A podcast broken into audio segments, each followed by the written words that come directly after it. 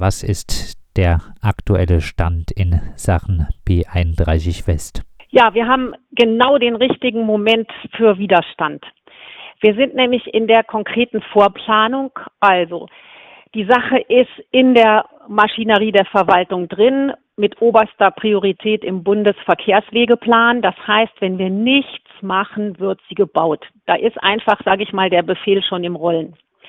Gleichzeitig ist es früh genug, weil erst Vorplanung, das heißt der Moment, wo die Politik sich noch zurückziehen könnte ohne Gesichtsverlust. Also Vorplanung bedeutet, jetzt ist die Trasse geklärt. Vorher sind Untersuchungen gemacht worden zu verschiedenen möglichen Trassen. Jetzt ist klar, welche gebaut wird und da geht man in die Feinplanung. Und wenn dann irgendwann ähm, das gesetzlich festgelegt wird mit dem Planfeststellungsverfahren, dann kommt man eigentlich nicht mehr raus. Also wir sind in der Vorplanung noch kein Planfeststellungsverfahren.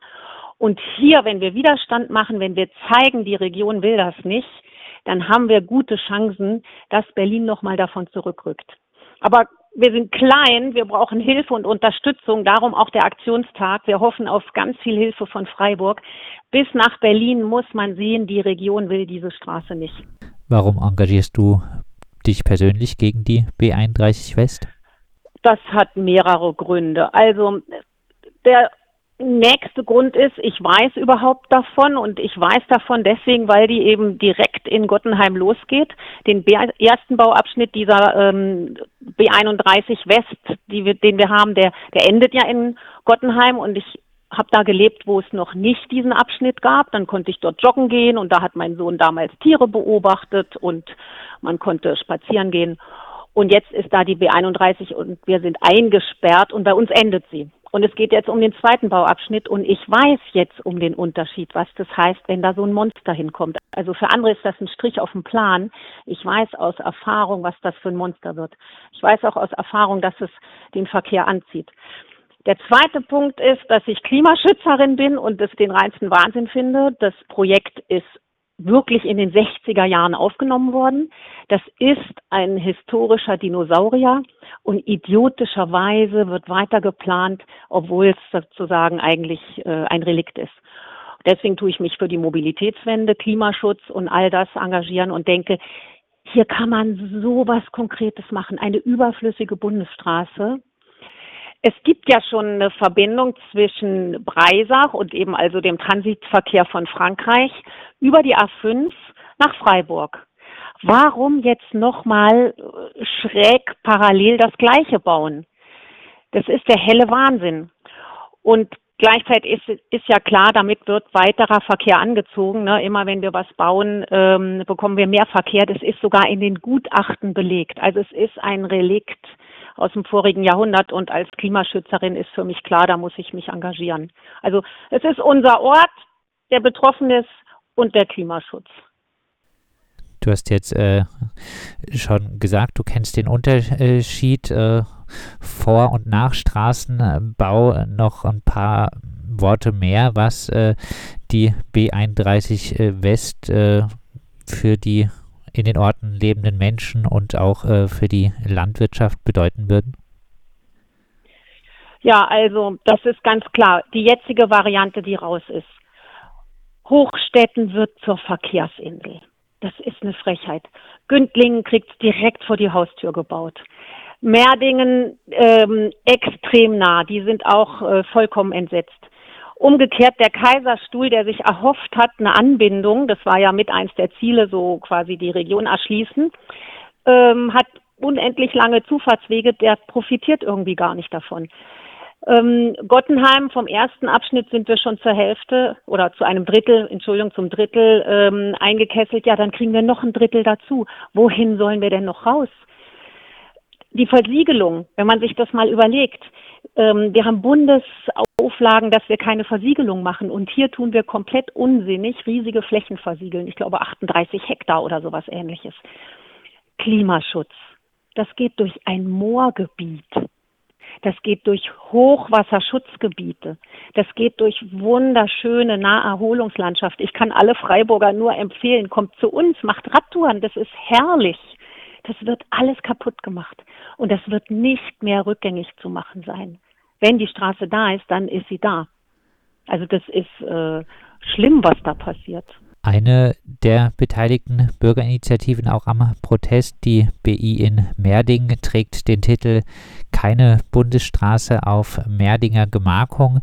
Handelt es sich bei dem Protest um eine sogenannte NIMBY, eine nicht in meinem Hinterhof oder in dem Fall vielleicht eher nicht in meinem Vorgartenbewegung? Ja, das war historisch so. Historisch war das so, dass sich die äh, Bürgerinitiativen so gegründet haben und die mussten das auf eine Art, weil es gab die große politische Aussage, die Straße wird auf jeden Fall gebaut. Man kann nur dran rumschrauben, wie die Varianten sind. Und dann haben die Ortschaften angefangen, äh, sich dem zu beugen und eben formuliert, nicht vor meiner Haustür. Und jetzt haben wir wirklich eine Veränderung bei uns auch in der ländlichen Region. Es ist angekommen, oder ich sag mal, wir als BI B31 West Nein Danke haben uns letztes Jahr gegründet und waren die ersten, die sich getraut haben, laut zu sagen, gar keine Straße. Und schwuppdiwupp sind alle zu uns gekommen und haben gesagt, eigentlich denken wir das auch, wir haben uns nicht äh, trauen können, das zu sagen, weil es historisch schwierig war. Und vor zwei Tagen oder gestern hatten wir in genau Merdingen einen Gemeinderatsbeschluss, der sich komplett gegen die Straße stellt. Das ist die Gunst der Stunde. Die Stimmung in der Region äh, ändert sich.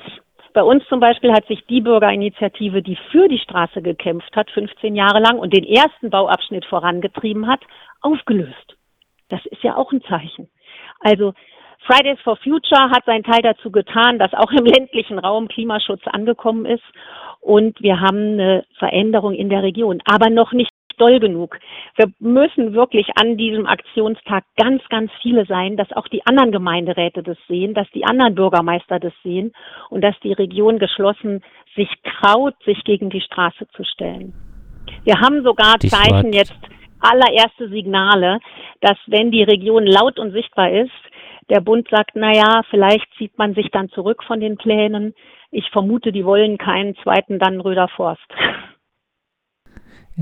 Stichwort, äh, eine BI hat sich aufgelöst, die für äh, die B31 West Weiterbau war. Äh, wer sind äh, aktuell noch äh, die Befürworter äh, des Straßenbaus? Ja, ich sag mal, das ist ein bisschen die Traditionslinie. Also wir von den BIs haben uns sehr gut auseinandergesetzt fachlich und äh, es gibt ja Gutachten und in den Gutachten steht mit Verkehrsprognosen wissenschaftlich berechnet. Die Straße wird den Verkehr vermehren und anziehen. Die Ortsumfahrung, die man sich erhofft von Orten, die jetzt stark belastet sind, sind gar nicht so wie erwartet, sondern meistens finden Verkehrsverlagerungen statt, dann in andere äh, Straßen, weil da man dann durchfährt, um, um drauf zu kommen als Zubringer. Und ähm, das wissen ganz viele Leute nicht. Die denken zwei Sachen. Ha ja, jetzt steht da schon die Brücke, jetzt muss man weiterbauen. Und das andere ist, die glauben an das, womit man uns den ersten Bauabschnitt, sage ich mal, verkauft hat, es gäbe Ortsentlastung, dass gleichzeitig die Region zerstört wird, dass das Naherholungsgebiet abgetrennt von den, wird von den Ortschaften, dass in den meisten Ortschaften hauptsächlich Verkehrsverlagerungen stattfinden. Das wissen die nicht. Und natürlich so eine kleine Entlastung von irgendwie 1000 Fahrzeugen gegenüber 6000. Da denken sie, na ja, wieso, es gibt doch eine Entlastung. Das ist alles nicht so plastisch. In Wirklichkeit haben die Befürworter keine guten Argumente, außer dass sie sagen, ja, ich fahre halt gern mit dem Auto und irgendwo müssen ja die Autos hin. Und jetzt hat man schon angefangen zu planen, dann muss man auch fertig planen. Aus Ihrer Sicht, was Zweiter sind Punkt die ist, Alternativen? dass denen nicht klar ist, die jetzt zum Beispiel sagen, doch, man bräuchte eine kleine Ortsumgehung, was äh, kleines, regionales.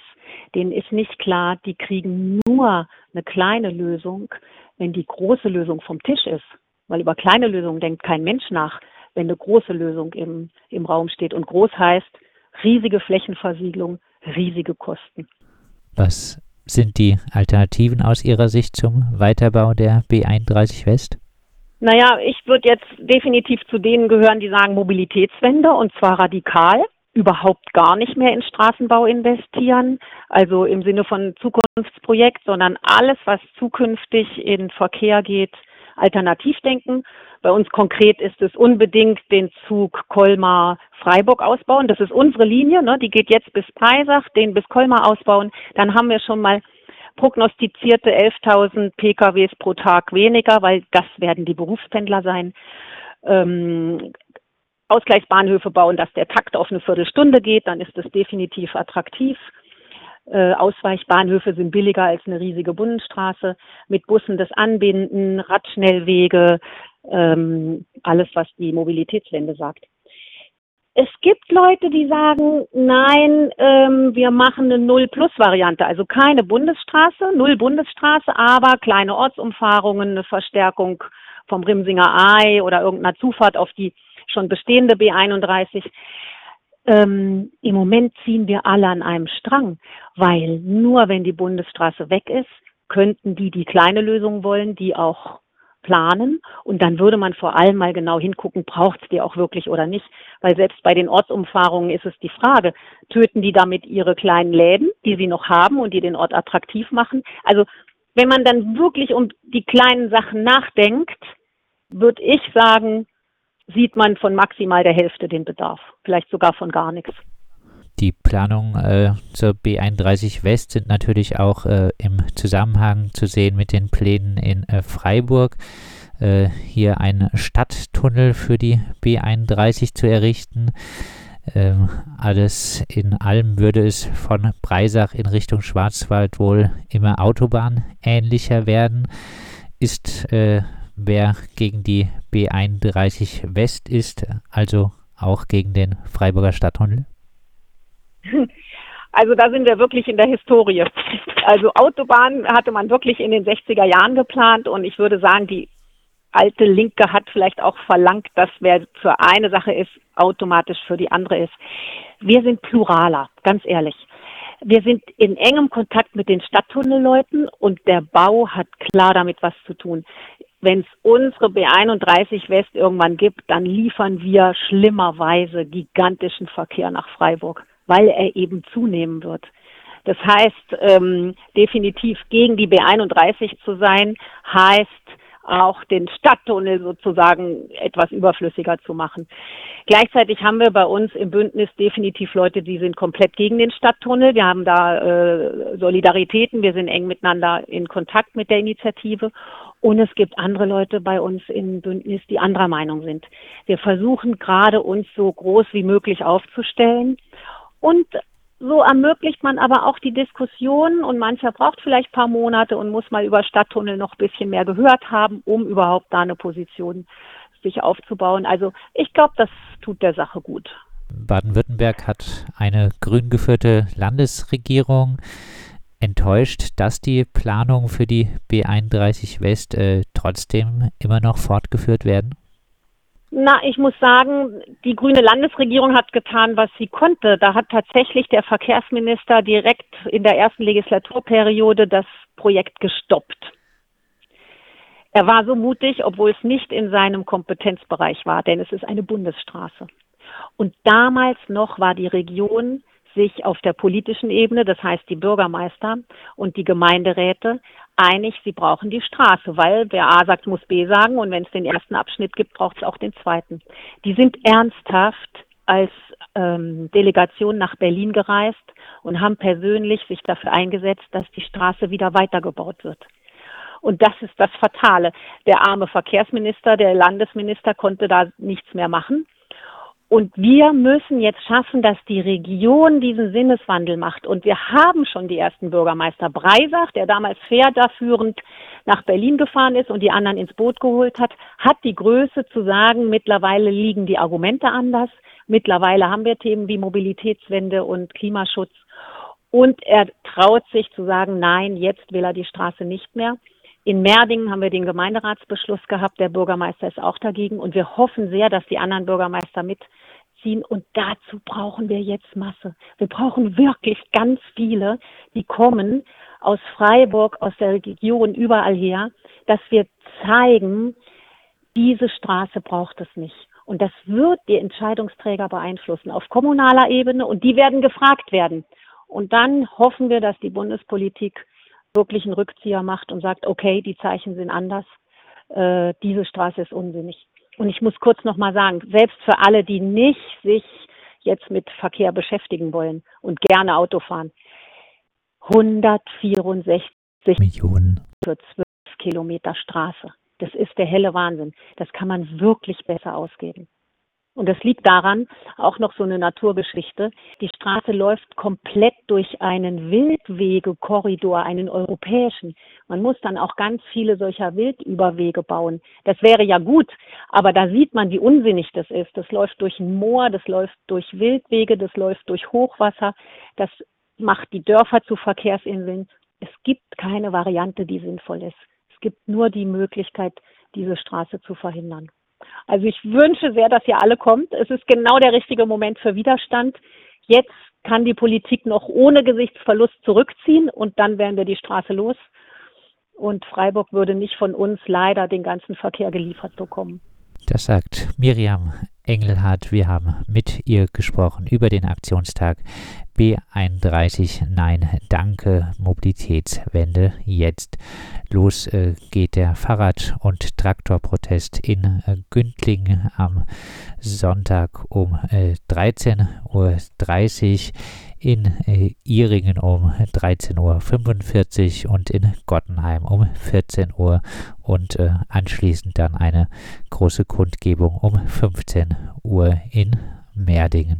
Mehr Infos auch unter b31west-nein-danke.de.